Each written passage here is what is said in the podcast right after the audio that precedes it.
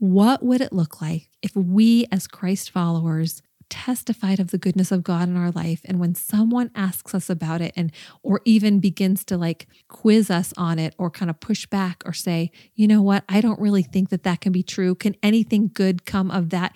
Is there really a good God?" We would say, "Come and see."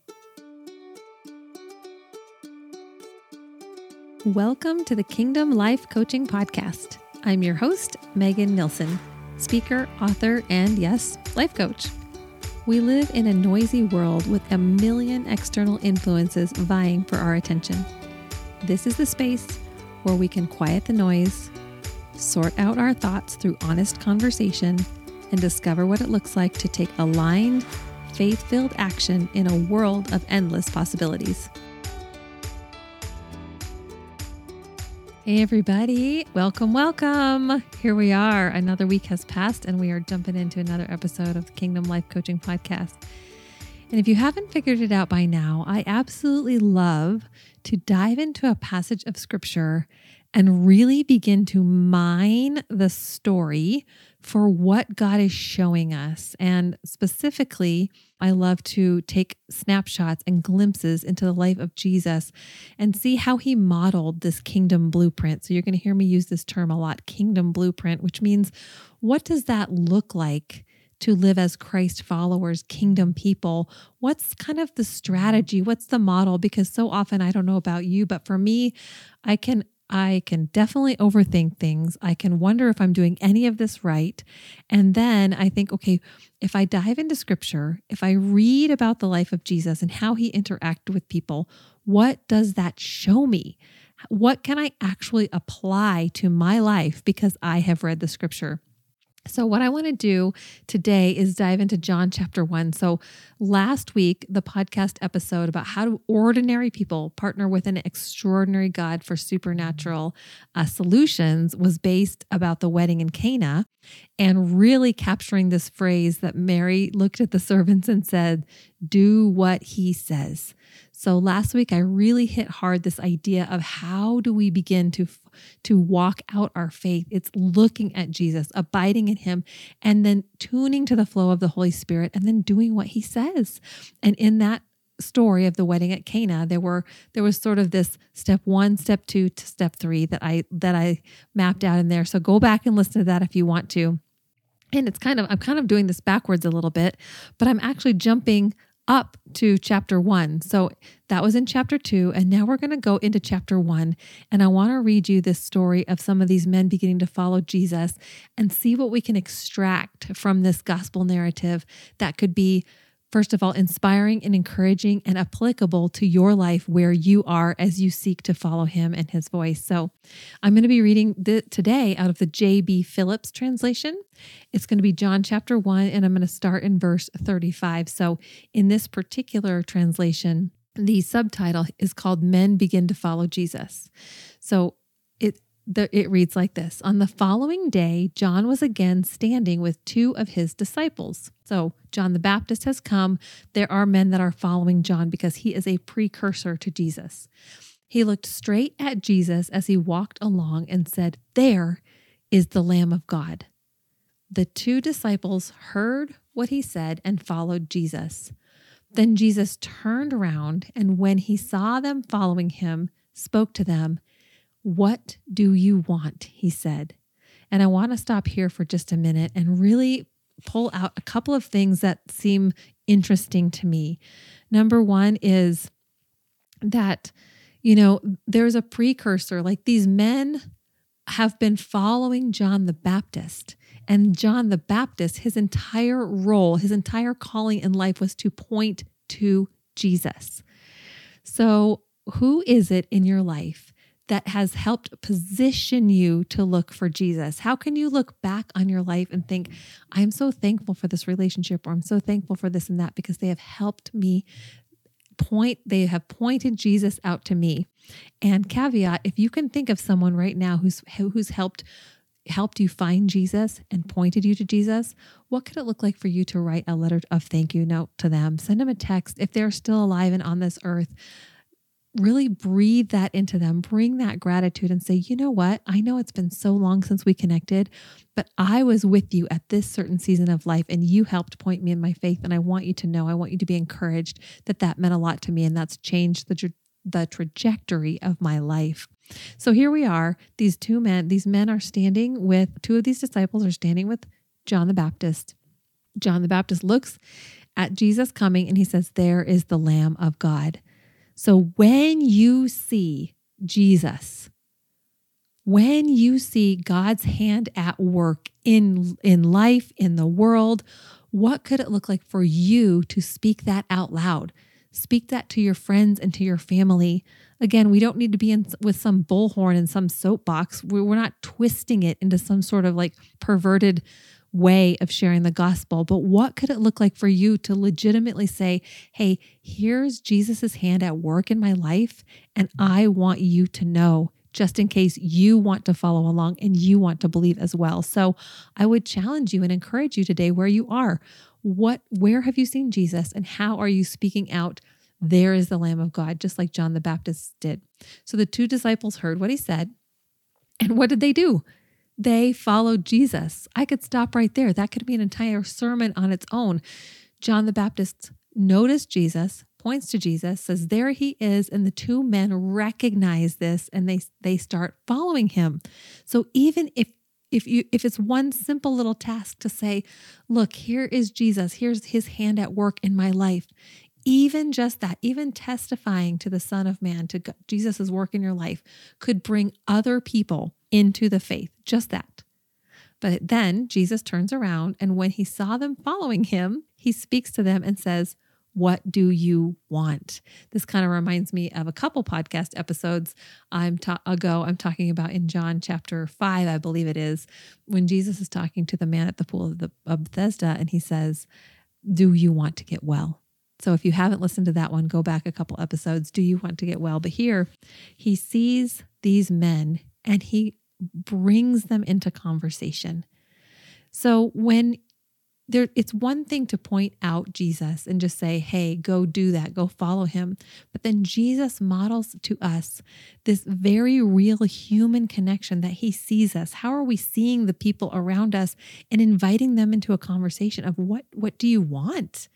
What do you want out of life? What do you want following me?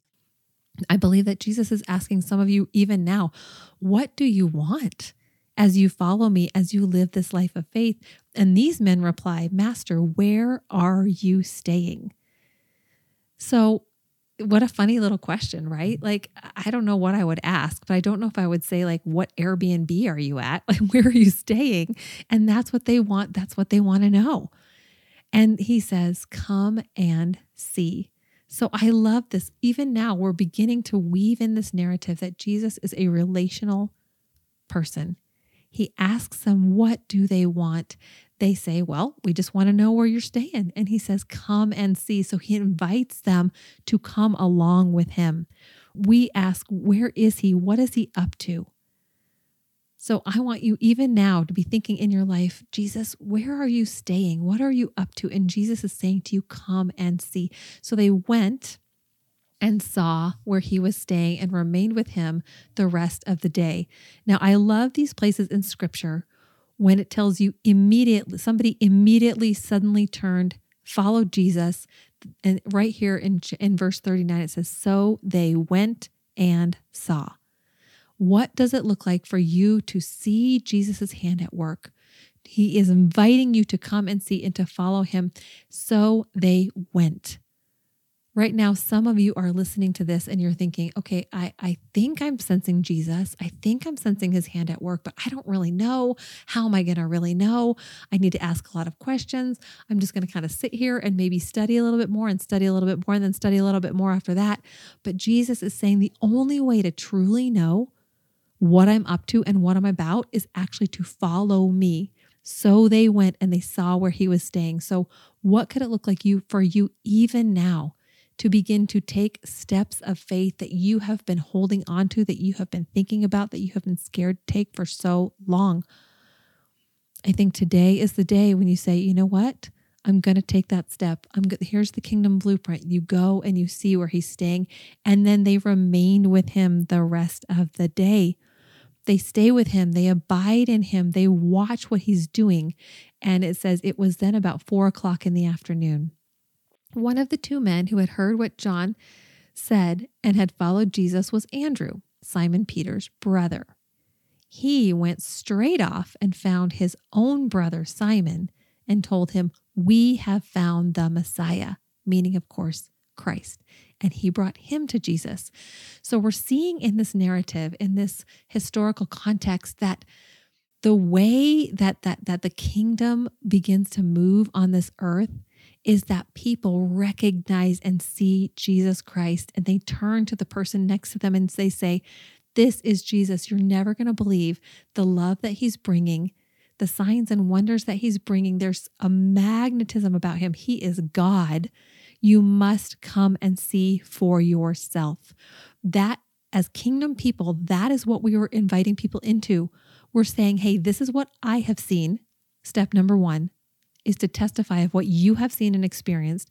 And then step number two is to remain with him keep watching him abiding in him paying attention to him and and and seeing him at work getting to know his character who is this man who is this god and then step number 3 is to say you know what i know who i am going to tell so Andrew tells his brother Peter, and it says, We found the Messiah, and he brings him to Jesus. So this is not a solo adventure. We are bringing other people in, and then they get to decide for themselves what does it mean? Will they say yes to faith? Will they follow him? Will they believe that they have found the Messiah? They get to make that choice for themselves. We don't we don't have ownership over that piece of it which is really hard. And I'm speaking, you know, as a parent and to parents out there. It's just such a it's just such a, a confounding space to be in when you when you love Jesus and you raise kids in the faith and I've talked to many parents mostly moms about this and you and you pray and you going to church and you're highlighting, you are elevating God, you are honoring Him in His household. And it's a very, very painful thing when your growing kids or your grown adults say, you know what, thank you for raising me in that, but I don't believe it. I'm not walking in that way. And I don't know really what to say about that except for to to connect with those of you that are feeling this pain of like you know what Megan I have said here's Jesus I have invited my kids to come and see and abide in him and stay with him and yet they have decided that they are walking away right now so even under the sound of my voice, I am I'm connected with you. I'm contending with you. I'm there are some of my own kids that I am praying for right now that they would come to a saving knowledge of Jesus and yet I have to openly hand, open be be open-handed about that because it is not my journey anymore. It's theirs. So we pray for them definitely in the spiritual realm. So again it's not a solo adventure. Who are you inviting into this this walk of faith with you? Who is saying yes so, verse 42 Jesus looked steadily at him. So, he's looking at Simon and he says, You are Simon, the son of John. From now on, your name is Cephas. That is Peter, meaning a rock. So, what is happening right now? Jesus is actually calling Peter to a higher level. His name is Simon, and he's saying, You know what? I see you. I see who you were created to be and and I am calling you to a new identity. What is Jesus? How has he renamed you, reshaped you, reformed you in your life? When you fix your eyes on him, he will steadily call you out into a new place. Just like he's calling Simon and saying, You are Peter, you are the rock. What are you sensing from the Holy Spirit right now? What is He saying about you and who you truly are?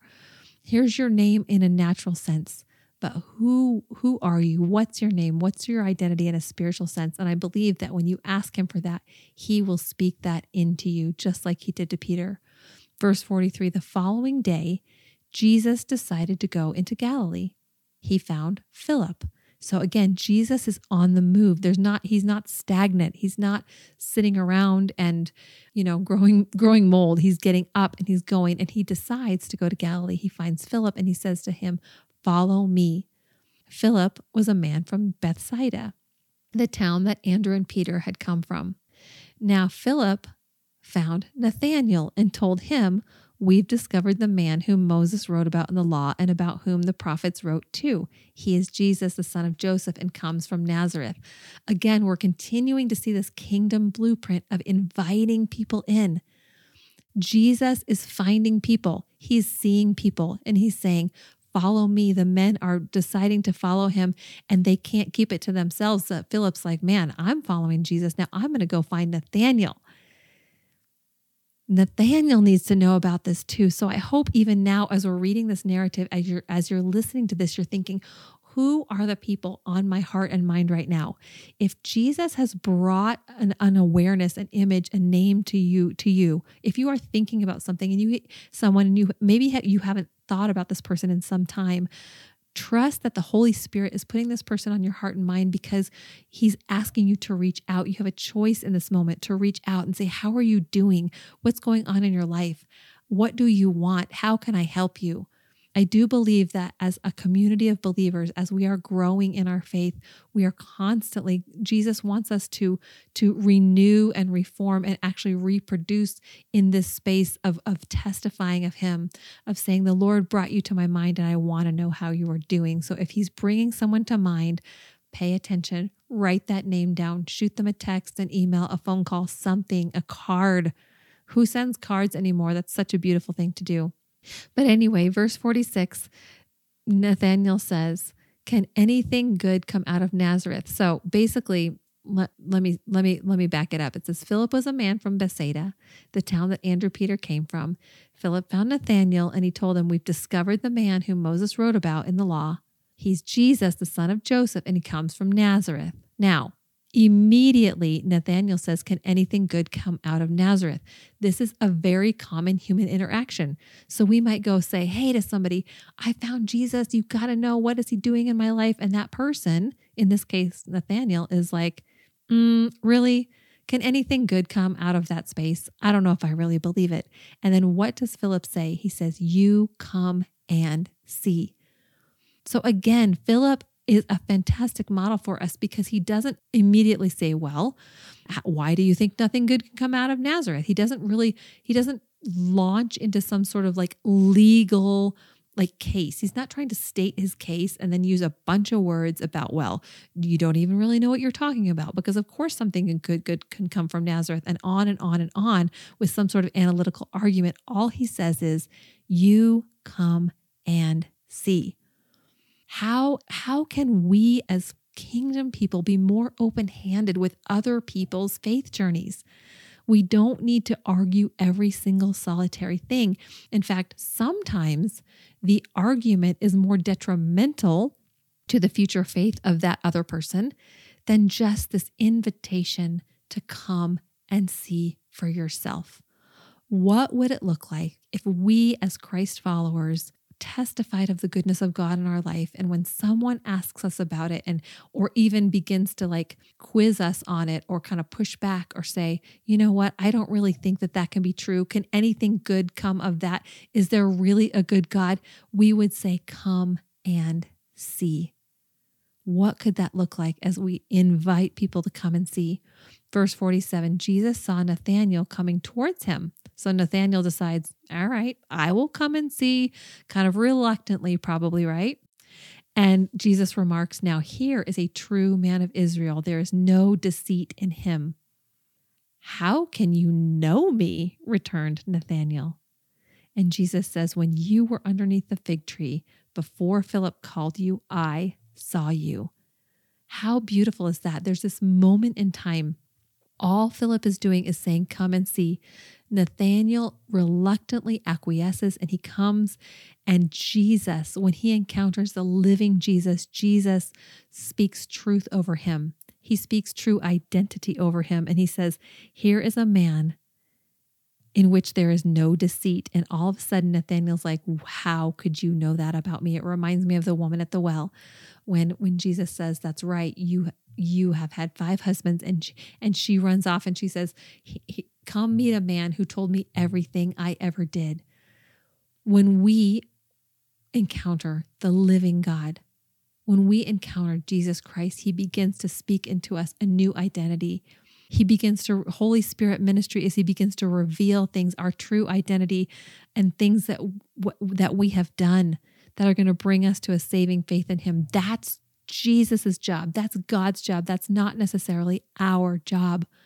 Once we point someone to Jesus, we can trust that Jesus will come in and he will speak truth over them. He will speak new identity into them. And he will say, You are a man that I see. And I know this to be true. And then when Jesus speaks those words of knowledge in him, into him, Nathanael exclaims, Master, you are the Son of God. You are the King of Israel. So, right there, we see Jesus coming in with revelation knowledge, words of knowledge, being able to see Nathanael in the spiritual realm. He saw him in a way that Nathanael thought he was by himself. And now Nathanael says, You are the Son of God. He becomes a believer and he starts to follow. And I love the end of this. And this is where I'm going to end today. But it says, Do you believe in me? replied Jesus, because I said I had seen you underneath the fig tree. I'm laughing because I'm imagining Jesus saying, like, is that all it took? That I saw you underneath the fig tree, and all of a sudden you're this big believer that's going to follow me. Jesus says, You're going to see something greater than that. Believe me, he added. I tell you, I tell you all that you will see heaven wide open and God's angels ascending and descending around the Son of Man. And I love the way that ends because it's an invitation for all of us today. Do you have a greater vision? There, there's a part of you in your life. Jesus has seen you underneath the fig tree. There's, there's a moment in time. There are seasons that you have that are true, that are real of connection with Him. And yet, the invitation at the end of this chapter is hey, you haven't seen anything yet. If you believe in me, if you have followed me because of, of these circumstances, because of this word, oh, this is just the beginning. Revelation is coming. You are you open to the greater vision? And that's the question that I feel is before us today. Are you open to a greater vision for your life? Are you open to the possibility that you can that heaven is going to be blown wide open and you're going to see God's angels ascending and descending around you around and around Jesus, around the Son of Man? What does that look like for you? It's a limited vision of sitting underneath the fig tree versus an abundant vision, more than enough for everybody. What is the shift for you in this season? What invitation are you feeling? How is Jesus asking you even now? How is he inviting you to come and see at a new level of faith in a new space in a new time? Jesus models to us in this passage of scripture that he is he's moving in the beginning he's walking towards John the Baptist. John the Baptist points him out. Then he goes and he meets with Simon and and and Andrew. And then he gets up and he decides to go to Galilee and he has yet another interaction with two other men with Philip and Nathanael. There's a movement there. So what kind of movement is God inviting you into? How is Jesus inviting you to come and see? What do you want? How would you answer that question today?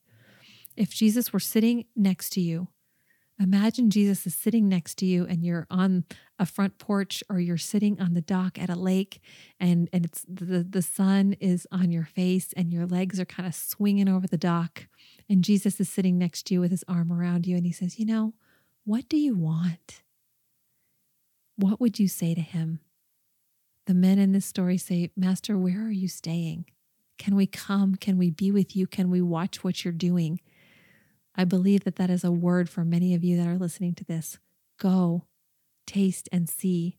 What is Jesus up to? Spend time with him and then pick up your mat and walk and begin to follow him.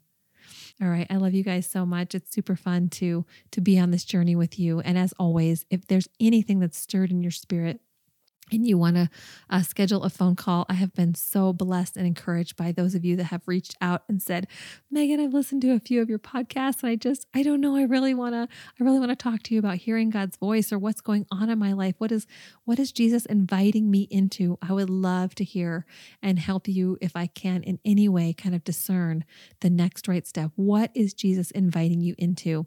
And me, as for me personally, I want to invite you to consider the Come Alive one day virtual summit. It's going to be on Friday, October 27th.